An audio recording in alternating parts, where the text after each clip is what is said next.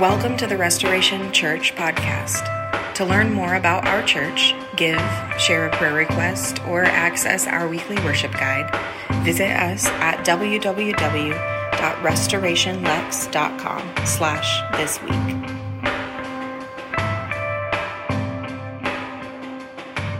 Um, it's uh, the weekend we celebrate the word we talk about so much. We talk about freedom. This is the weekend we talk about freedom. The last several weeks, the last few years, we have seen that our definitions of freedom can be radically different, right? Our understanding of how we understand freedom can bring a wide range of definitions. But if there's a common ground in it, I would say that the most common understanding of freedom in the American way of life is that freedom necessitates that we remove limitations in order to have more freedom. We may differ on what should or should not be limited, but the prevailing mindset in American world is that our belief is that less limitations bring more freedom. If we take off those limitations, we will be more free. When these limits are removed, my freedom is increased.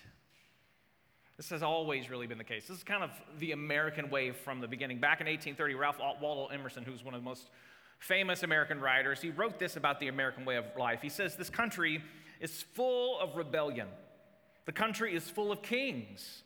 Hands off. Let there be no control and no interference in the administration of this kingdom of me.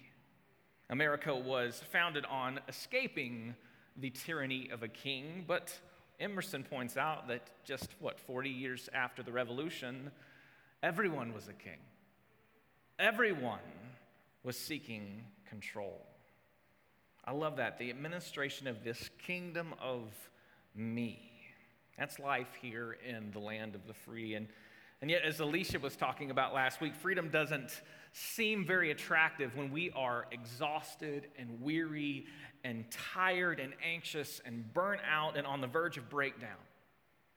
So, we're talking about this God who gives us work, but also a God who enters into and gives us rest. Ultimately, we've been having this conversation about work and rest for a month here because it's a part of this larger truth that we want to enter into today. And as you walk through the scriptures over and over and over again, you continue to see this that there is actually freedom in our limitations. We see this in the very beginning. Genesis chapter 2. God makes man and woman in his image. He gives them this identity, he gives them purpose. They're cultivating, they're stewarding creation. We talked about this a couple weeks ago. And then he gives them this command. He says, And the Lord God commanded the man, You're free to eat from any tree in the garden.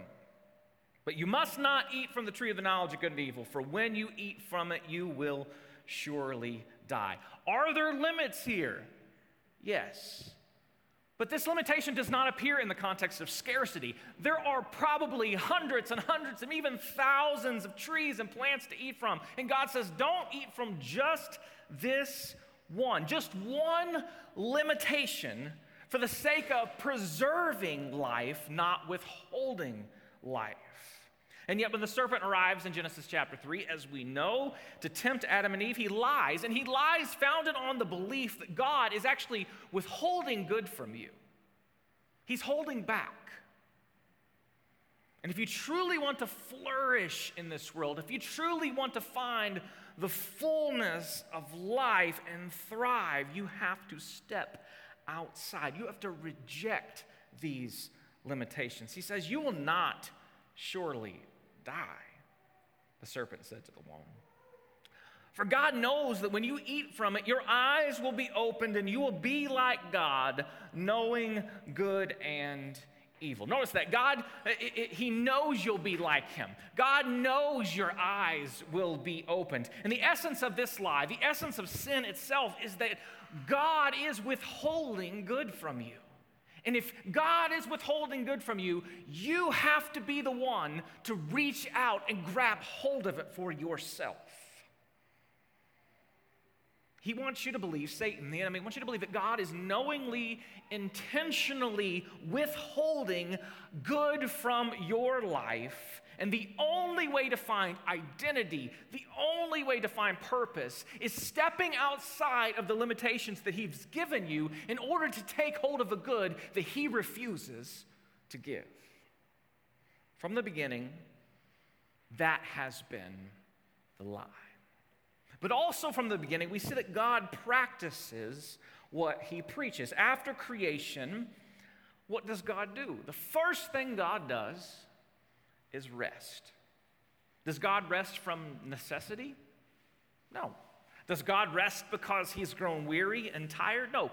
Creation is culminating in this moment in, this, in the institution of these life giving limitations that sustain and even create life. These limitations give life as it is. God is giving us, giving creation, this gift of rest. And in the process, God does not just give a command, He enters into it Himself. God enters into rest. God does not need rest because if God needed rest, he would not be God. But God, in his leadership, in his example, enters into rest to teach, to form creation into who he has made us to be. God intentionally enters Sabbath without needing Sabbath, not from need, but to model for you and I what flourishing and life actually looks like. Nowhere is this clearer as the story continues than in the incarnation of Jesus. God became flesh, He entered into the limitations of our humanity. Jesus was fully human, like you and me, even being fully God. It did not diminish His humanity. And in His humanity, being fully human, it did not diminish His divinity. Jesus was God, but at the same time, Jesus grew hungry. Jesus was God, but at the same time, Jesus grew tired. Jesus was God, but we see clearly that Jesus grew lonely. Hebrews 4:15 says, "For we do not have a high priest, speaking of Jesus, who is unable to empathize with our weaknesses, but we have one who has been tempted in every way just as we are, and yet he did not sin." Remember the foundational lie of sin is that God is withholding good. And therefore, life is found by throwing off these life giving limitations God has given us to sustain us. But nowhere is the interaction of this belief and our temptation entering into these sins more clear than in Matthew chapter 4 as Jesus is drawn by the Spirit into the desert to be tested, to be tempted. It says, The tempter called to him and said, If you are the Son of God, Tell these stones to become bread. Can you hear that there? He's saying, where you are right now, as you are, there's not enough. God is withholding good from you. And if you want life, you have to take it yourself. And then Satan, he, he raises the stakes. It says, Then the devil took him to the holy city and had him stand on the highest point of the temple. If you are the Son of God, he said, throw yourself down. For it's written, He will command His angels concerning you, and they will lift you up in their hands so that you will not strike your foot against a stone. Again, you hear it. Where you are, as you are, there is not enough. God is withholding good from you. And if you want life, if you want what life has promised, you have to take hold of it for yourself. Finally, even higher stakes. It says again, the devil took him to a very high mountain and showed him all the kingdoms of the world and their splendor. All this I will give to you, he said, if you bow down and you worship me. Once again, where you are, as you are, there is not enough. And God is withholding good from you. And if so, if you want that life, if you want what He is withholding from you, you got to take hold of it yourself. You have to. In every single temptation question we see here, Satan is saying, There is not enough to go around. And if there was enough to go around, God would have provided it. So, because He hasn't, God's obviously holding back from you. And if you want to have what you need, you have to step outside these limitations that you have been placed within. What does Jesus do every time? He quotes scripture to Satan. He, he trusts the power and provision of God. And in rejecting the temptations of the enemy. Luke 4 says that Jesus returned to Galilee in the power of the Spirit. So, in entering even these deep limitations in the midst of a desert with nothing at all, he walks out in power, in power out of limitations. Jesus embraced these limits and he found life and found flourishing and not death. God, once again, just like in Genesis 2 and 1, enters into our limitations, not because he has need, but to model for you and I the way forward, to model for you and I the way of life as it was meant to be, what flourishing truly is. So, if that's true of Jesus, we have to ask as a, as a church family could that be true for us? Could the life giving limitations we've been given and called to enter actually be where the life we're looking for has been all along? Choosing Sabbath rest. This is just one life giving limitation we choose in order to find flourishing. I don't know how many of you uh, followed Alicia's challenge this week and just actually took time to Sabbath and rest. I hope you did, and I hope you saw the fruit of that, saw the fruit of restoring and renewal in the midst of this rest. Because what we find, God is not a God of scarcity, He is a God of abundance. And when we rest, we are trusting in His abundance that He is actually not withholding our good, that He is actually not holding back. There is always abundance with God, and so there's always enough to go around. So God gives us these limits then out of His commitment for our good, not withholding good from us, but because He is so committed to the fullness of our life, to abundance in our life that He calls us into limitations. In other words, God gives us the gift of not having to be God. That is a gift. I want to say that again because this is something I'm kind of wrestling with even this week, walking through this. God has given you and given me the gift of not having to be God. We don't have to be. Meaning, day after day, year after year, I know that I only have so much time. I only have, you and I only have so much energy, right? You and I only have so much finances. We only have so much resources. My life, your life, is filled with limitations. And what the scriptures make clear for us here today is that that's not bad news. That's not a lack of freedom. Our limitations, as we see clearly in scripture, are good news. Because that's the place where we enter into and find life. Another word for this is the word margin. Dr. Richard Swenson, he writes about this in his book called Margin. Margin is the space between our load and our limits.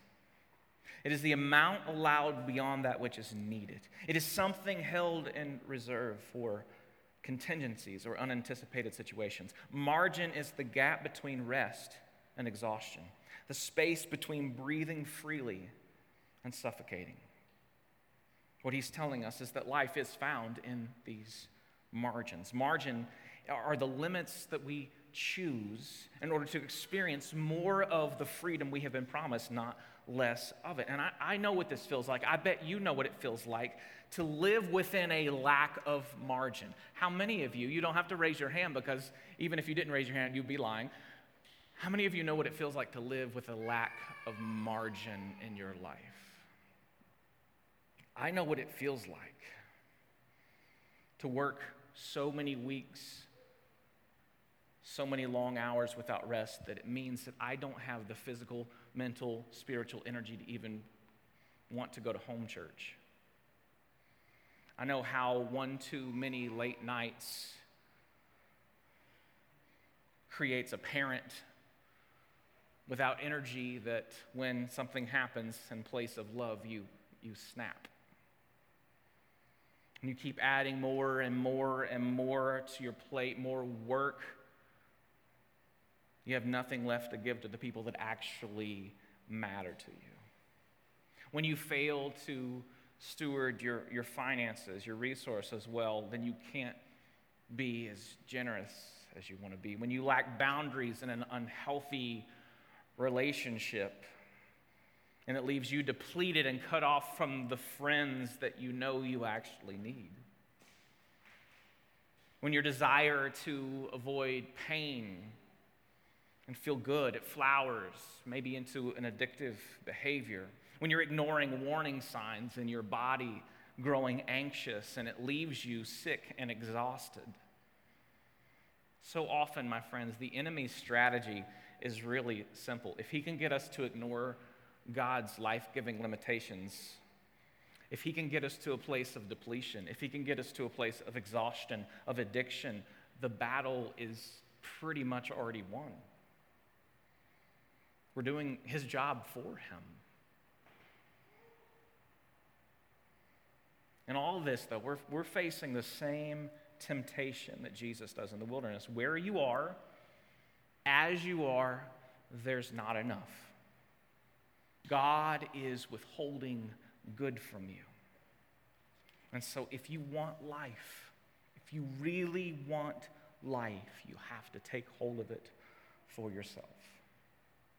But the good news today, that's the bad news. The good news is that we don't have to live in a cycle of scarcity anymore. We don't have to live in a constant struggle with exhaustion. On the outside, sometimes abundance begins with what looks like scarcity. The, there's a, a scene in John 15 where Jesus is talking about this. He's talking about the pruning work of the Father. He says, I am the true vine, and my Father is the gardener. He cuts off every branch in me that bears no fruit, while every branch that does bear fruit, he prunes so that it will be even more fruitful. Now, I don't know if you've ever seen a pruned grapevine before, but here's a picture on the screen here. It looks downright barren. That, that looks dead. That just straight up looks dead.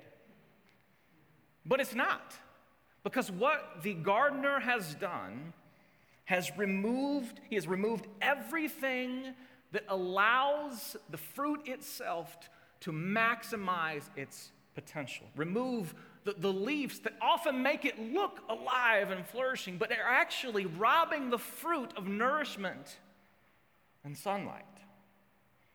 Sometimes he's cutting back the very things that on the surface look like flourishing. But what's being created in the midst of this is the opportunity for more fruit. There are seasons of our lives where, on the outside looking in, things look barren. Things have been cut back. Compared to people around us, compared to our surroundings, we may look and feel lifeless. But what we see in the scriptures here is that the Father is actually, in these moments, choosing abundance for us, choosing less in order that we may produce more. The Father's entering our lives into the process of bearing more fruit. So when pruning begins, when it starts to feel like I, am taking upon less and not more, then I'm starting to feel limitations, and that feels less like the freedom I have known before. I can trust, though, that God is actually a God of abundance. That when He is pruning, He's pruning in order that more fruit may be born in my life. And my only role in this matter is what the scriptures say here is to simply abide. Jesus continues here in John 15. He says, Abide in me and I in you. And, and the branch cannot bear fruit by itself unless it abides in the vine. Neither can you unless you abide in me. I am the vine, you are the branches. Whoever abides in me and I in him, he is that bears fruit, much fruit. For apart from me, you can do nothing. The word here in the Greek for abide is meno. It means to remain, to not depart, to be held, to be kept continually, to continue to be in. It sounds like a passive word to abide, like the dude in, in Big Lebowski, but that's not actually what the word is. It's, a, it's an active, it's an active, active word. You are intentionally remaining in God. Abiding is not a one time choice.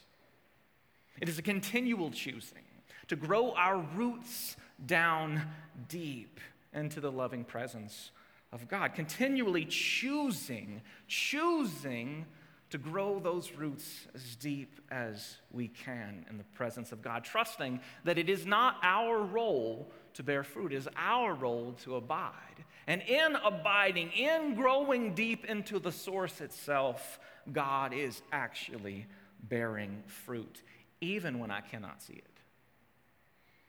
And sometimes I know that looks like less. And in America, less seems like worse. But sometimes God is actually cultivating the fullness of life in less in ways that He cannot cultivate in more. And so, if that's true, I can rest.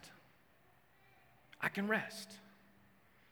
The truth is, is that a busy and exhausted and, and overworked and, and, and restless life, it's, it's a life that ultimately, if we dug beneath the surface, it's a life that believes that God will withhold from me if I choose less.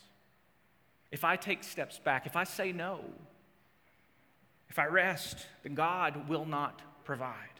God will withhold good. If I say no, he will withhold good. If I slow down, he will withhold good. But it's actually in the process of slowing ourselves down that, that more becomes actually visible. One of the best books I've read in the last five years, a book called Emotionally Healthy Leader, Pete Scazzero, he writes that bearing fruit requires slowing down enough to give Jesus direct access to every aspect of our lives. Just because God has access to everything that is true about us does not mean that God has access to us. I want to say that again because that's huge. Just because God has access to everything that is true about us does not mean that God has access to us. Loving union is an act of surrender. God, giving God complete access, and we can't do that in a hurry. We must be humbly accessible. The door of our hearts continually open to Him. Jesus doesn't force that on us, it's something that only we can do. And what we do in this, what we do in this is we choose to intentionally abide. I've learned over the years that one of the reasons I don't slow down is because when I slow down, I don't like what I see. I don't like to look at reality. Going fast, being busy, keeps me from having to actually deal with reality. Keeps me from ha- having to actually look with what's actually happening in my own soul. So, busyness is a lot easier than clarity. I'm afraid that if I slow down long enough, I'll see how exhausted I really am. I'm afraid if I slow down long enough, I'll be ashamed of how I've let my priorities fail me, how I've let them fall by the wayside. When I slow down, I'll see myself, my schedule, my budget, my relationships, my priorities for what they actually are. And that's a hard look in the mirror sometimes. I think that may be the biggest lesson of the pandemic, at least for me, I don't know about for you, was that when we were forced to slow down, you could not avoid yourself, right? You could not avoid you during that part of the pandemic. We saw what was really happening around us. But one of the axioms we say a lot around here is that God only meets us in reality. God will not meet the ideal version of you. God's not there. God meets you where you actually are, as you are. And the good news is that when we talk about these things of abundance and rest and limitations, that God is not offering these things from a place of shame, saying, Gosh, look at these awful, ugly American busy people. He's offering grace, He's offering life. He's, he's, it's a welcoming invitation into the life that He has called us to. Now, I wasn't really, I wasn't going to talk about this, and just briefly as we close, when we were praying back there, I, thinking about limitations, just feel led to share this. Like, think about our limitations in terms of our trust in God. One of the beauties of community, one of the beauties of being a church body, and not just a service that gathers on Sunday, one of the benefits of this is that we gather in our limitations. Like, we, in order to really be in community, I have to be aware that I am not enough. But that that's freedom because I know that in my limitations, God has already provided strength in the form of the body. That when I am weak, God has already had strength prepared. And so when we gather together in these places like this, it's not just to sit here and take in information. When we gather in our home churches or in smaller groups to talk about what God is doing in our lives, it's not because that's just something we do. It's an act of trust in saying, I bring you my limitations, you bring me your limitations, and together in this church family, we form one whole body. We are just one piece of a larger puzzle of what God is putting together. So I don't have to be the whole picture because I know God's building the whole picture, and I'm just one part of it. And that's an act of trust being a part of a church, saying, I am okay not being enough. And it's an act of trust of saying, even though I have weaknesses, I have things that are not. Listen, as a pastor, I have weaknesses. Thank you for not saying amen. I did not hear an amen. That was good. I expected that one. They must be gone this week. But in my weaknesses, you have strengths. In Hannah's weaknesses, she doesn't have very many, but in her weaknesses, you have strengths. And what God is building together in what He has limited in us is a body. And so that's what I want to pray for as we go. I want to, want to let's skip that last slide. I want to pray for what I believe God is doing. We were in there, and even Jessica was saying, I, I sense God is about to do something big in, in our community. And I'm, I'm like, yeah, no, me too. Yes, I'm in this. And, and I think, I really sense that's part of it. That God's re renewing, restoring kind of our understanding of what it means to be a body and not just a service. Be a body and not just a small group. Be a body and not just a home church or an outreach program. We are the body of Christ. So, Father, I thank you for the gift of limitations. I thank you for the freedom that we have in you.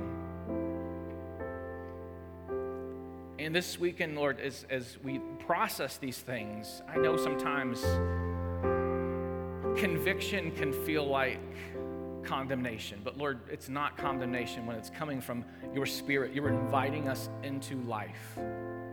And so, in that, Lord, would you um, give us the courage to take an honest look this week, even at our schedules, at our budgets, at our social calendars.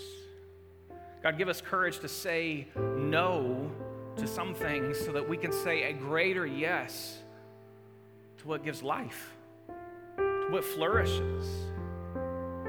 Lord, I know there's some things that we want to do, that we long to do, that we believe it's even right to do, that that we haven't got a chance to do yet because we're worn out.